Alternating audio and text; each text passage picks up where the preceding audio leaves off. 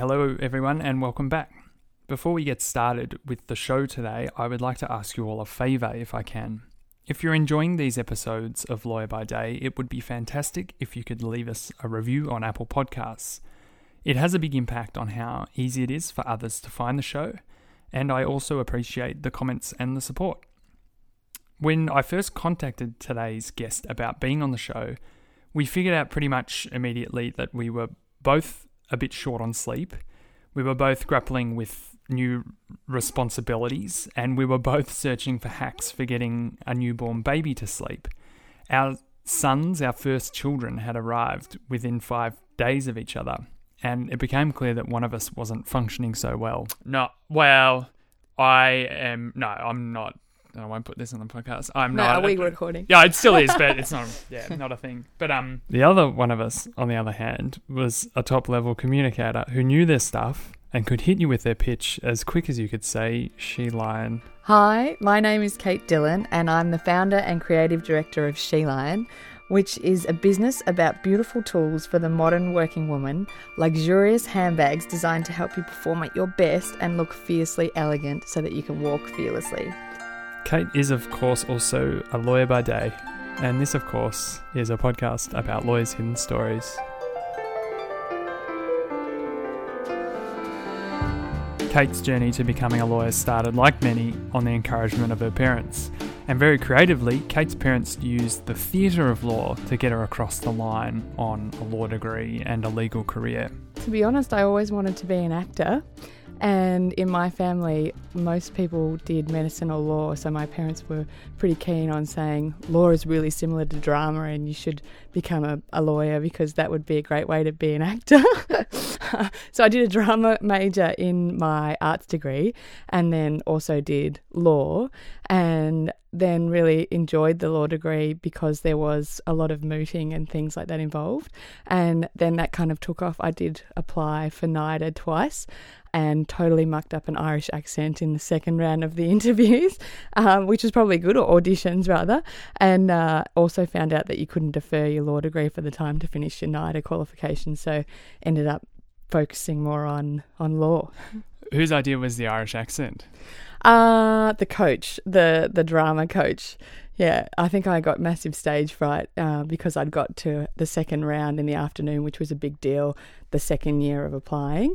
And uh, yeah, then I totally botched it, and there wasn't really a recovery uh, from that. So, apart from applying again the next year, so it was a good learning experience. Definitely all those uh, types of failure events uh, where you learn your biggest lessons. So, it was pos- very positive. Kate went on to tell me that she studied her undergraduate law degree at Deakin University. She would go on to do a master's at Melbourne Law School, that she would study for and pass the New York bar exam, and that she would become, of course, a qualified New York attorney.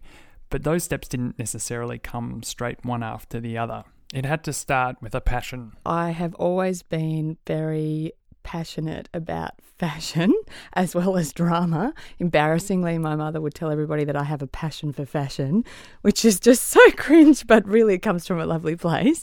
Um, so at the end of a um, exchange in Sweden, I met someone over there who was saying, "Oh, you know, you, you can do such a thing as fashion law in New York. You should go and do the bar exam, and then you can go and do fashion law in New York. They had fashion law firms in America, and that was just like." Bonanza. Uh, so started studying for the bar exam with the view of wanting to go over and become a fashion lawyer, and that's when the real drive for being a lawyer um, peaked for me, to be honest. And I did pass the bar exam and then ended up going over there with my husband to look for jobs. And it was coinciding with the GFC, and it was just really difficult. All the internationals were being pushed out first, and my husband's building qualification wasn't recognised. And so we decided that we'd come back. And then in the few years following, he started his business and I started mine. So we're fairly wedded to Melbourne now, but it's nice to have the qualification and yeah, again, to have just more confidence in your knowledge. When you were in New York, and obviously with the bad timing of, of the GFC, what was that like? What challenges did you face going and talking to the people that you wanted to talk to and seeing what was there? I think, to be honest, I studied by correspondence in Australia and just went over there to pass the exam and then came back. And then you wait the couple of months to find out whether you pass. And then I went over there again with my husband to actually get admitted. Um, so you try and align. You try and align your interviews or meetings with connections, so to speak, before you go. Um, and people were very welcoming and uh, happy to meet with you, but realistically all the recruiters and any friends of friends that you're essentially meeting with or contacts were sort of giving you the this is the situation at the moment. You know realistically maybe you could get a contract position but we couldn't be offering you something strong at the moment because the climate's just not ideal. And then that off the back of my husband not being able to to get work apart from maybe in a cafe wasn't that appealing for me to work um, 24 uh, 7 with him having a party, which is probably unfair. I probably should have let him do that, but um, we ended up coming back. yeah. Well, the other aspect, actually, I should tell you, is I went over there and was told also that I should probably specialise in fashion law before I would get a job in fashion law. So I needed to do a master's in fashion law and that so I met with um, Susan Scafidi from Fordham Law School, who's like started the fashion law course, and she was amazing. And I remember we'd saved up to get these very expensive gumboots of all things because it was just raining so much over there. They were like $400 gumboots that I just had to have. And so my husband was very kind and let me buy them. And I was wearing them to go see this woman, thinking that I was looking pretty stylish, and she was like head to, toe in like couture. I have never felt so cheap in my life, but she was so lovely. She was really lovely person, but she was just immaculate, and uh, she was basically saying, "I think you need to do." a master's over here, whether that's at Fordham or wherever, and that costs around 300k US. Plus, you have to be there; you can't do it by correspondence, and so that was another reason that we ended up coming back, and why I did a master's of commercial law in Melbourne with an IP focus because she said basically it's it's IP law. Fashion law is basically IP law with a bit of M and A and a bit of leasing. Um, but to go and do an IP masters in Australia and then think about coming back, that'd be helpful. And um, so that's why the masters began in Melbourne. Melbourne Uni was it was really fabulous. The networking opportunities were amazing. I was coming off the back of working for a really supportive partner in financial services and doing managed investment scheme, um, litigation, a lot of Timbercorp and Great Southern. And he was fully aware that I was interested in fashion law and wanting to transition. And the firm where I worked, um, they didn't have IP. So he was integral in allowing me to transition to a much bigger firm where they had an IP practice. And doing a master's was the the answer to being able to transition. So the the IP subjects were just so exciting, and I'd always done really well with IP at uni, but hadn't realised that I liked IP as much as I did until I did it at a master's level. So, yeah, I was fortunate in the fact that I suppose I was surrounded by really supportive people that helped with that transition as well. What approach did that partner take in allowing you or, or actually empowering you to make that transition when? from a lot of people's perspective in the legal profession, they're losing an incredibly qualified, skilled, competent, well trained long term lawyer to another firm. Why would they do that? And what, what approach did that partner take in doing that? I think I was su- super fortunate again. He was just an incredibly lovely person, um, and he knew that if you don't follow your passion, that you won't be truly happy. Um, and I think I had a really solid friendship with him as well. So he was um, very happy to give me some more flexible times around take home exams that happened over weekends where you have to write eight to 10,000 words and you don't sleep and you just write all the time. Um, and then um, he was also really um, amazing with introducing me to some people that he knew at different firms so that I could meet them on an informal basis and ask them questions about their day and what they do so that it was kind of like a step into an interview but not an official interview. And then he was also um, really great with actually introducing me to the partner that ended up hiring me as well and gave me the most amazing reference each time with whoever he spoke to as well. So he was just sort of a magical partner. They do exist, but he was very, very, very lovely to me and is still a good friend. You're now a knowledge and innovation lawyer. Can you tell me what that is? Yeah, it's the best way to be a lawyer, to be honest. It's so fabulous. I really love my role. I ended up stepping into it because as you probably recognized, I'm a massive extrovert and I'm also a closet creative, which is why I ended up stepping out of the very big hours in IP to start Sheline. But then quickly realised that I probably needed to have some part time law on the side to help fund the business while it's getting off the ground and, and ultimately to continue doing both at the same time. And saw this great role that looked um, good at G&T. I heard good things about G&T, a, a knowledge role, more of a kind of a precedent role, but it was just a knowledge role on writing boilerplate guides um, for the firm and was hired for that. And very quickly, just sort of organically started building relationships with people in the firm because I'm not so much the type of person who goes in and just doesn't talk and writes boilerplates and leaves, and ended up turning into more of a PSL, a professional support lawyer role, um, really, where people would come and give you legal queries that tended to be contract based because that was what sorry, I was writing about. Um, and then they realised that I had the IP background, so I started doing a little bit more queries to do with IP and then also TMT. And then uh, because I was quite extroverted. I got really involved with culture, and um, and then I have an amazing manager, and the partners in Melbourne were great too, and they sort of just let me lean into the space that I wanted to lean into, which very organically moved into technology and in involving lawyers in discussions about pain points in what was like low value work that could possibly be automated and looking into different things that were on the market or whether or not we could develop them in house. And I have a really supportive manager again um, in Sydney who has been very positive with um, innovation. And I'm sure you've probably seen in the papers G&T over the last even three years has just really given a huge push into innovation. I mean, innovation has always been in our roots, but recently, um, under the direction of Caryn Sandler, we've started developing in house um, technology, and it's been fabulous to be part of that because I'm the only knowledge and innovation lawyer at G&T, although Caryn is definitely an amazing lawyer and the head of innovation. Um, all the other people in my team are knowledge lawyers or project lawyers.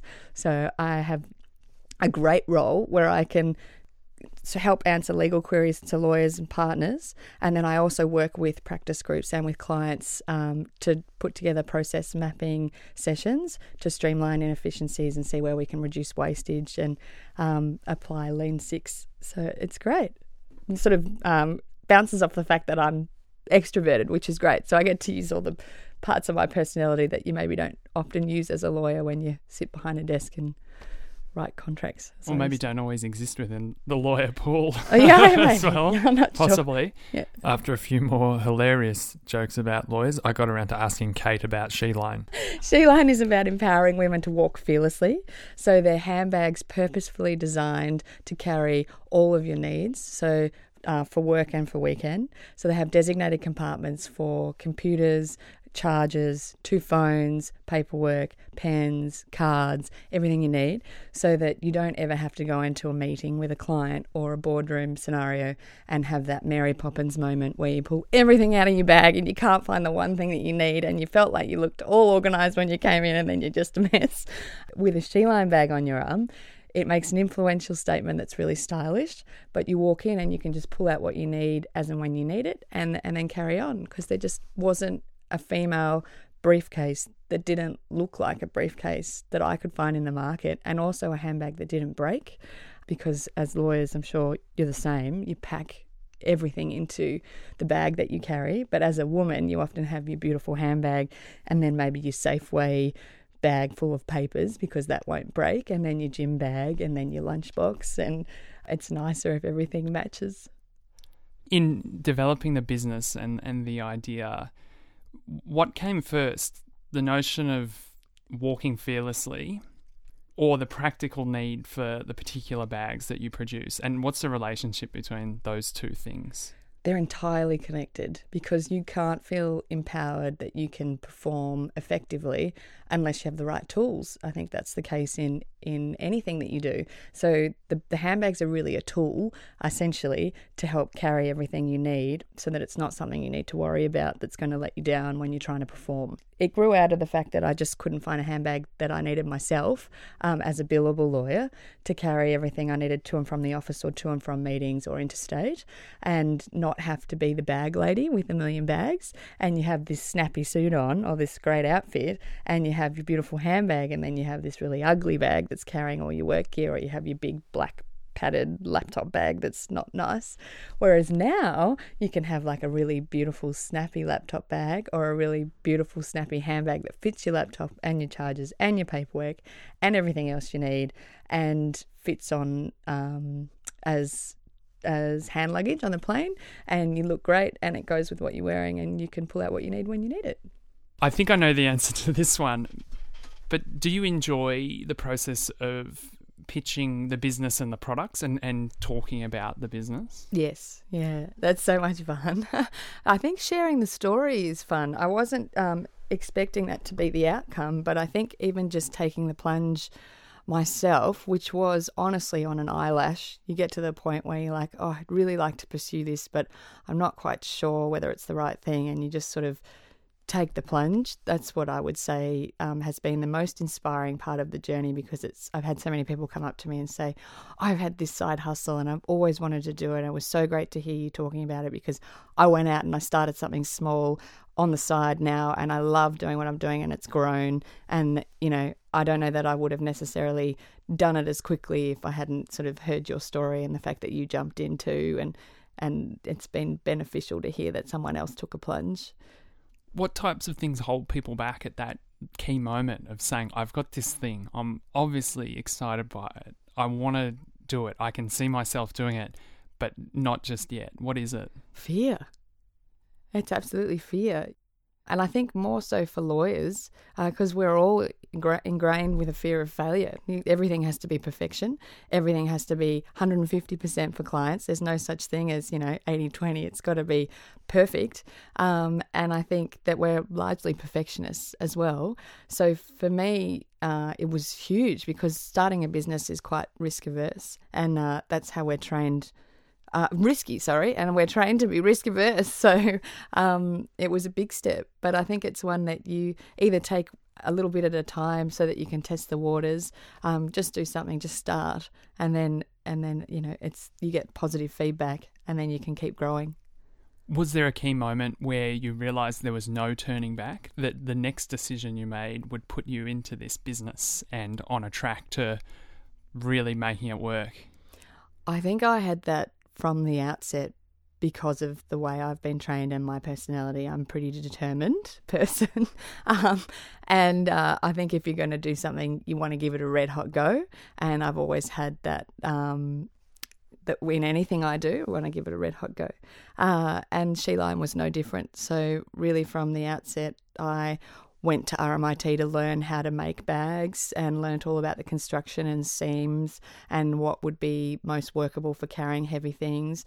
And um, then went and did a whole lot of AutoCAD Illustrator courses on electronic design so I could actually create proper electronic specifications and then made a whole lot of prototypes myself and then networked furiously with people in the fashion industry and called people to have coffees and find out what they do in a day to work out what the next steps would be, where you find logistics people, where the logistics people would even take on someone as small as me, where you go and find manufacturers, how you source manufacturers, what QA procedures you need, um, and then off the back of all the IP knowledge, which was great, registering trademarks, registering domain names, looking into um, what you do to protect your designs, if that's even worthwhile, because how fast fashion moves these days.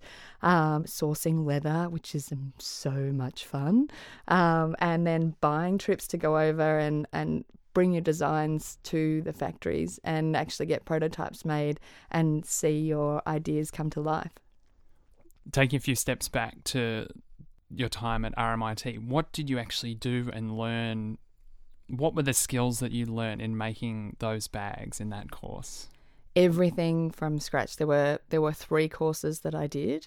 And Andrew Smith is an amazing teacher at RMIT. Truly, I would highly recommend anybody wanting to know about handbags to go and do his courses. You just re- literally start from scratch. You draw your own pattern, you draw your own design first, and then Andrew teaches you how to draw a pattern. And then you go and source the leather you like, or Andrew can source it for you. And then he teaches you how best to cut the leather and skive the leather, and then how to put it together into the construction of the design that you'd like to create. And then you discuss what seams would be best. Um, and then everything from the type of, literally everything you can think of, the type of reinforcement, the type of backings, the type of handle structure, the type of rivets, literally everything you can discuss with him and you learn about all these different benefits and disadvantages of using different types of materials whether they're disadvantages i suppose it depends on the purpose for the product. And then you create a handbag or multiple and and then you come out the other end and you've been through the whole process. So that was really helpful with me being able to have that knowledge. So when you're going to speak to someone who is a handbag construction specialist with your design, you say, No, actually, I want you to make it this way, please, because I know that this is going to be stronger. Or no, actually, I need you to make the same structure like this. And I understand that it will be more cost effective for you to make it this way, but I need it made this way, please. Yeah. Was that first bag or first few bags you made? Are they now reflected in any Sheline designs? A few of them are actually. There, there's been a couple of iterations, obviously, since because I'm just about to bring out my third collection, which is really exciting. Um, but yeah, there's been a couple of iterations because I'm big on feedback. Again, comes back to the legal training. Um, always seeking constructive feedback from the customers to see what they think would work better or what hasn't worked or what has worked really well. But the Rainmaker was one that I designed from scratch, and also the Negotiator was one that I designed a long time ago as well that has sort of evolved into where it is today. What's your process of sourcing leather? Sourcing leather is so much fun. It's trade fairs at the moment, uh, but I think once I grow, it'll be traveling more to more and more trade fairs in different countries. But yes, it's definitely traveling to to trade fairs or going to there's quite a few wholesalers in Australia and they have some amazing leathers that they get from all over the world as well. But I find the international trade fairs, there's just levels of buildings of of leather providers from all over the world that come to the one place where you can go and touch and feel and pull and stretch and negotiate. And uh, yeah, that's fabulous. But also the factories can also source things for you on their behalf, on your behalf as well. So there's lots of different ways. Has it been a challenge developing and maintaining relationships with manufacturing facilities, particularly overseas, when there's always particular risks in running processes and, Absolutely. And doing that in other jurisdictions. Absolutely. There's yes. yes. I think you don't want to do business overseas unless you can go over there at least two times a year, particularly in China. I work with these amazing artisan manufacturers that make other high end, well known bags. Um, so I'm very fortunate that they were willing to take me on because it's very different to Australia. In Australia, in the service industry, everybody is sort of willing to help you and willing to take you on as a client. Whereas um, in China, particularly with the high end manufacturers, you literally have to go over there with a PowerPoint and a pitch and um, how much exposure you have and, you know, forecast. And they then decide whether or not they would like to work with you rather than you deciding that you would like to work with them? You obviously source them out and say, I'd really like to work with you because your quality levels are amazing and everything that you make is beautiful. But you then have to pitch to them so that they're willing to take you on. Are there pitfalls in that process that you've seen that you were able to manage or get around? Because obviously you've succeeded in doing that. Well, I now work with six different factories that have specialties in six different areas, and I also have a hardware manufacturer. But through, I think the biggest lesson is not knowing what you don't know. So it was really important to me to get a logistics advisor on pretty early, as well as um, a retail veteran who helps with strategy as well, because I think I go about doing things very differently to the standard retail person, and that can be positive and negative. Positive in the sense that the people that you're pitching to, whether it's a wholesaler or a retailer or a factory, haven't had that approach in that way before and they sometimes think it's a breath of fresh air or the alternative is that they think it's totally not by the book and how how outrageous of you to even come and talk to us in that way um, but the benefit of, is that I didn't know any better. So you can very quickly say, I'm so sorry, I didn't know that that was what was supposed to be done. yeah. But I, I, do have an amazing logistics advisor who helps guide me at a much more sophisticated level to where I started um, two years ago. In the process, as well as um, a retail strategist who's really wonderful with PR and generally navigating wholesale. Yeah. The process you're engaging in when you talk about this was that process in producing handbags ready for disruption by a business like yours? To be honest, I, I don't know that I had ever thought about it that way, but yes, because the the pure basic fact is that the people that were designing and making handbags hadn't walked the shoes of someone who was using them for that purpose. And I think the people who had made those bags were potentially not thinking about fashion. So there was a lot of there's a, there's a million beautiful fashionable handbags in the market, and there's a million functional handbags in the market, but there are very few that are functional and fashionable, which is the fierce elegance, premium practicality, bold ambition tagline that comes in. Um, so really, the benefit of thinking as the consumer and the designer is you're creating a product with the consumer in mind because I am the consumer. I essentially made a handbag for myself and then realized after speaking with a lot of colleagues that they also couldn't find a handbag that suited their needs. So it was iterative in that in that way, but it definitely is disruptive because I think I just think people hadn't thought of the fact that professionals maybe need to carry things that are a lot heavier and that beautiful leather handbags unless they're made to carry that type of weight obviously will will break. And and that's that's totally fine because leather's really beautiful and it can only ha- carry a certain weight. But if you reinforce it the right way um, you can carry a lot more. How do you get feedback from your customers I am very fortunate that they often email me um, to thank me for. It's lovely. It's really lovely to thank to thank us for the the packaging that, that they felt like it was like Christmas opening the bags. Um, I don't think I've ever written to a company to say thank you for the packaging being amazing. Maybe they know that I'm a small company, um, but uh, that's really lovely. Or I have people writing to me saying, "Gosh, I bought this. I bought the negotiator and I love it, and I also." Do this. Do you have a bag that suits this purpose, or can you make a bag that suits this purpose? A lot of people write to me and ask about that.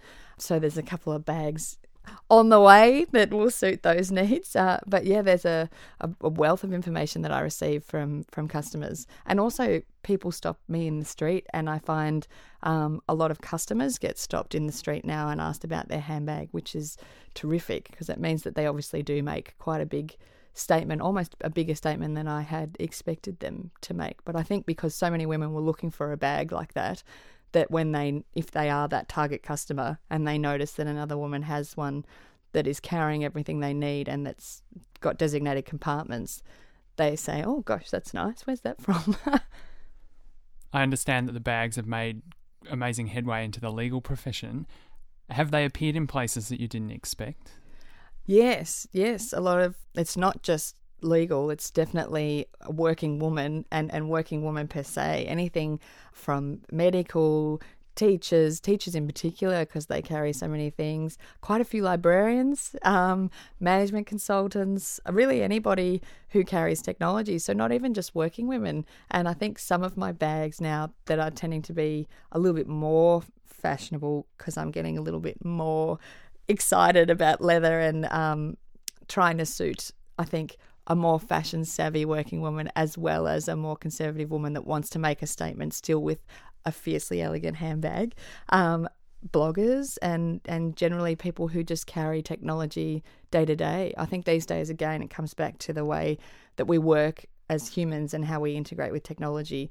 Everything has changed and most people carry two phones or an iPad or a computer with them almost every day. So to have a handbag that's got compartments that keep all those things safe and make them easily accessible is really beneficial if it's also fashionable.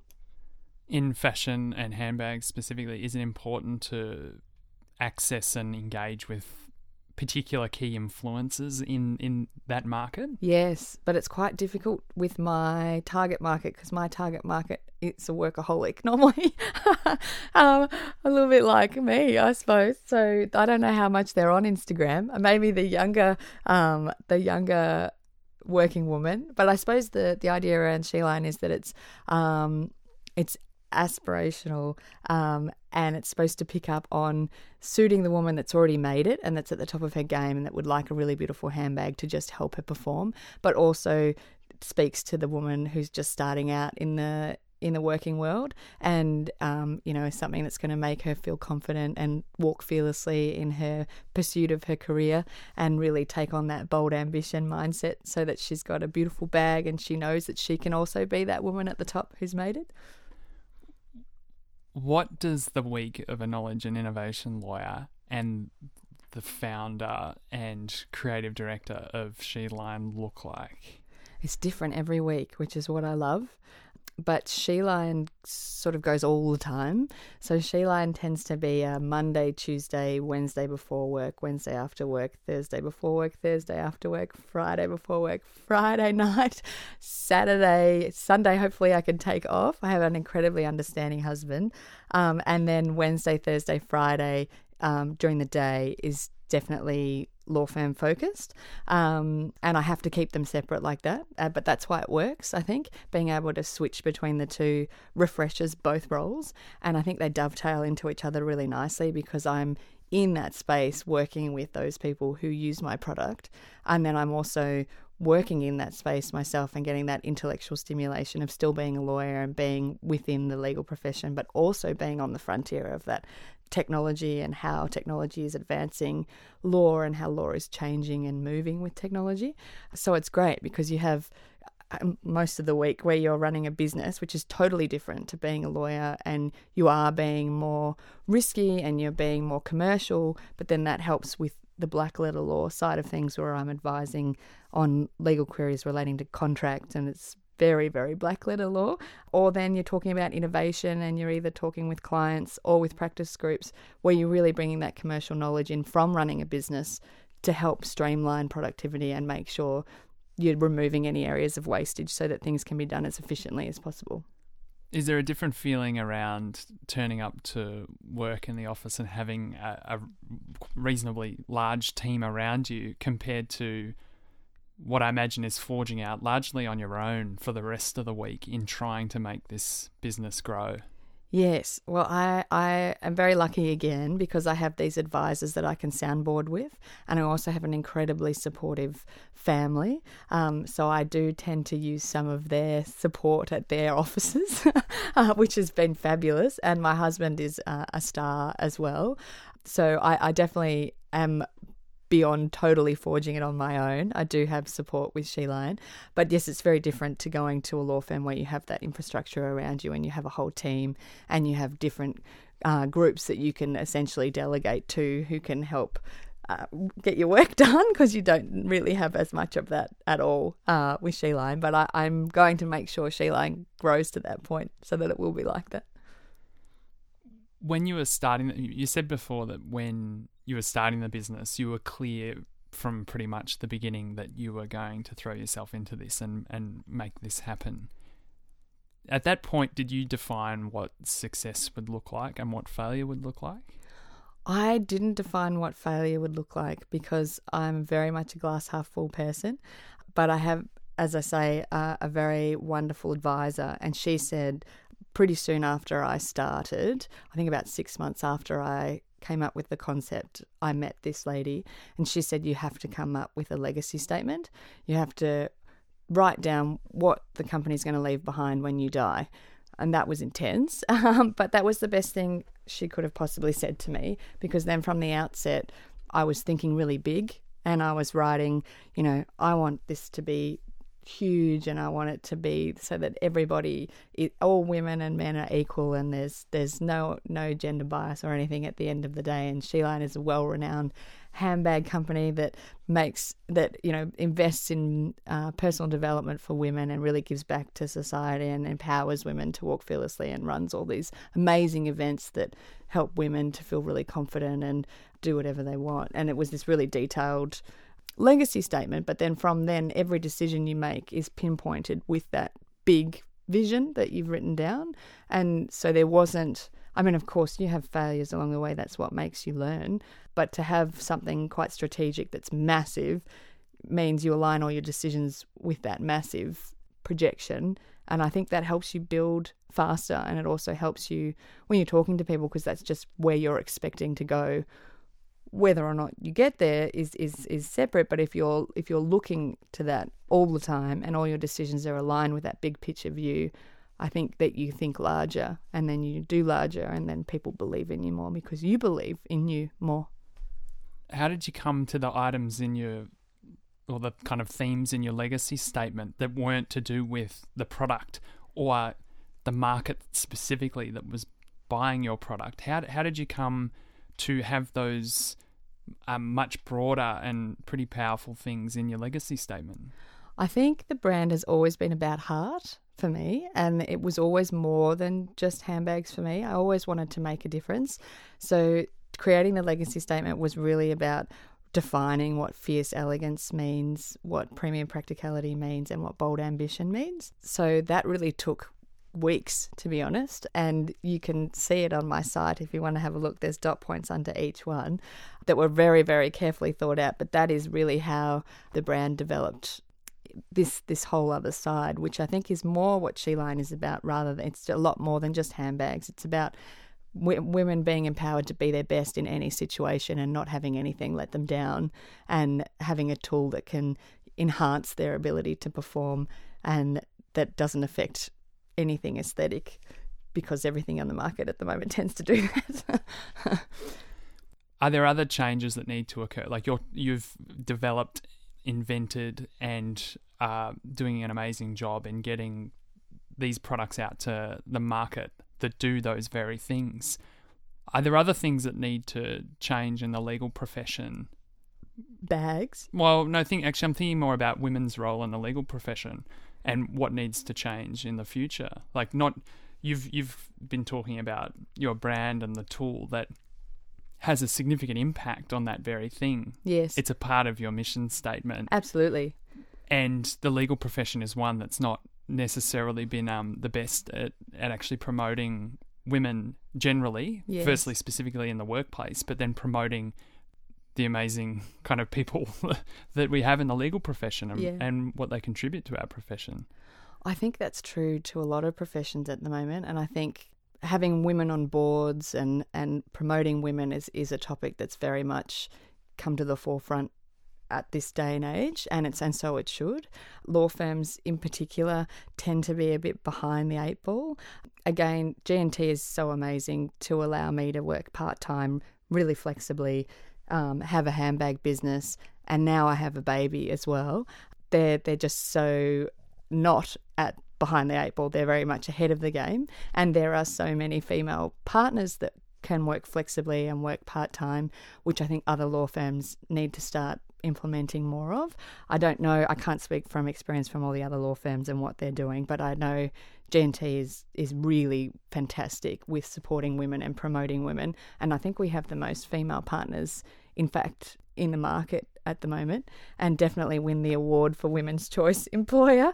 Uh, and I can and I can definitely back that. They're they're just great to work for, but there needs to be more of that throughout business. I think because it's hard for women if they decide to have babies or you know whatever that may be in their career trajectory how to keep progressing because you do have to take that time out you can't keep working at that same pace if, if you're going to have children and then just generally i think being treated equally and being paid equally and being judged on merit generally needs to be something that is a standard and i think we've come a long way but we've probably got a long way to go still but it's all heading in the right direction because it's all in the media at the moment and everybody is definitely thinking about it regularly.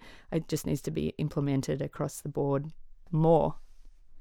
Is becoming an entrepreneur and starting your own business a way of short circuiting some of those limitations that you see in particularly big institutions like law firms? Can you just walk around some of those challenges by being an entrepreneur, or is the world of small business and startups Just the same. the same? Just the same. Yeah, yeah, just the same. I think so. Because, uh, yeah, I think so. I've definitely come across situations where because I've been a woman, someone hasn't taken me as seriously as maybe they should. Or even just instances culturally, which is, is different again. But in, in terms of taking my husband with me to a negotiation where he doesn't actually say anything, he just sits there and frowns, has been very effective. um, but uh, uh, yeah, I think it's it's a bit about taking the bull by the horns and just going in there and saying, "Hey, I'm not having any of that. We're going to do it this way," and I, I'm the one you're negotiating with, and you know we're going to create a win-win solution, and let's nut this out together. Um, as an entrepreneur, anyway, that's that's the mindset that I have. But in a law firm, I think it's about having open conversations. I think sometimes it's quite scary to have that conversation, and you need to be comfortable enough, but also confident enough to say, "Hey, this is how I'm feeling. I, I think this this would be fair, or I think this is unfair," and then having the employer listen to you and, and work with you to find a solution or a flexible arrangement or whatever the case may be, whatever the solution is. And it's I suppose whether or not the environment you're in is is welcoming to that type of um, approach, where G&T is very much welcoming to that type of approach, and they're very much the lean into the situation rather than lean back. So yes, I, I don't know whether I've just been super fortunate in the in the journey that I've had and the people that I've come across, but I think having open communication about what you want, whether you're male or female, is the starting point because people don't know where you want to go and what you want unless you're making that known. And the worst case is that they say no, and then you decide whether you can live with that or whether you can't. And then you make a call after that. if a lawyer is thinking about forging out and starting their own business or developing something that represents a bit of a risk for them, what advice would you give them? Do it. Yeah, do it. Um, probably don't quit immediately, but um, definitely take some baby steps um, and and put your toe in the water and just start. You're not ever ready, and particularly if you're talking about a lawyer doing that, nothing will ever be perfect, and everything will always be continually perfected. Um, so you won't ever be 100% ready. You just need to start just need to go and do something, and then you'll feel more confident with what you're doing, and then you can refine. And uh, that's that would be my my tip. And also ask lots of questions and do get support from people because it, there's there's no weakness in uh, saying you don't know. In fact, I think that's very powerful. People like helping people, which has been a massive eye opener for me. I can't believe how many people that you don't know very well are willing to go above and beyond to really help you because they think it's fabulous that you're doing what you're doing and do amazing things for you. Do people need to have belief in your product or is it belief in your conviction for your business to be able to help you? What is it that allows them to be so open and helpful? That's a tough question. It's probably a mixture of all of those things. I think sometimes it's them seeing some of themselves in you. I think sometimes it's that they're so thrilled that you're so confident and enthusiastic about your idea.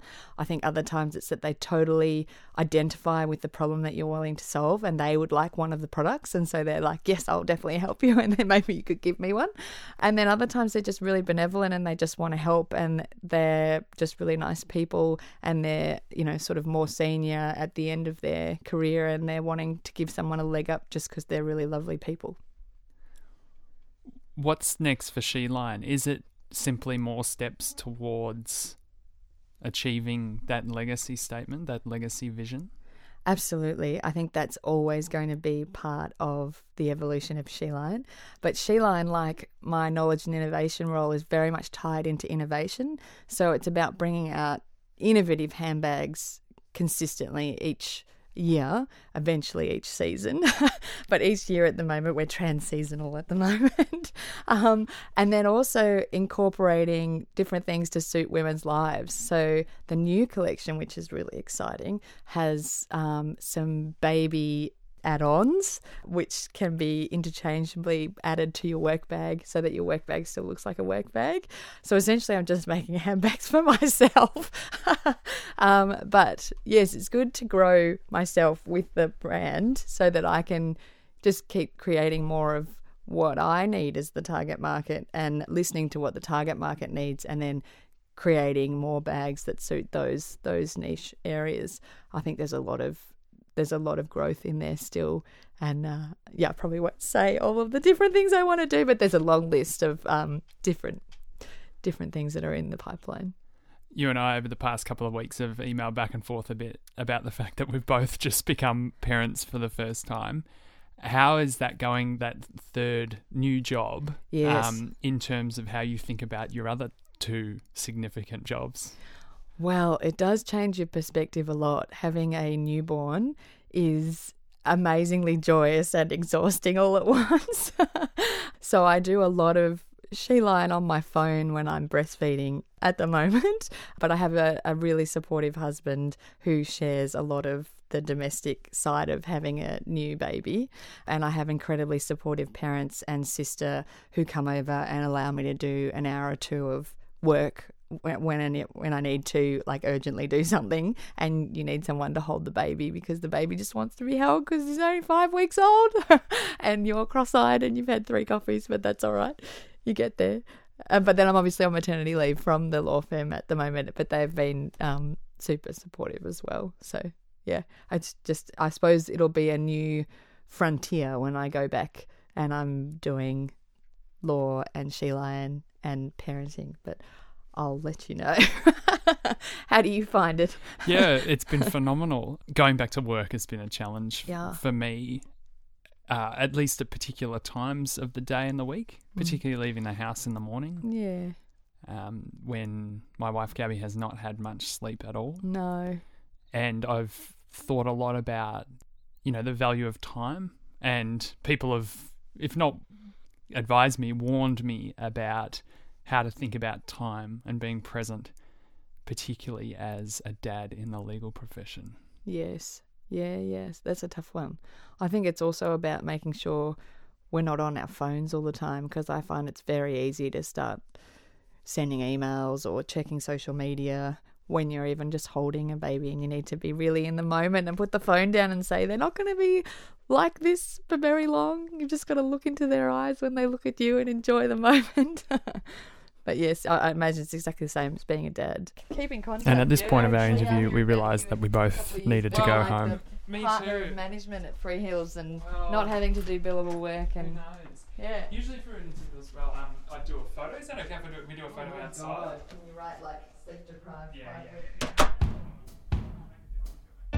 Lawyer by Day is produced by me, Mark Tyndall.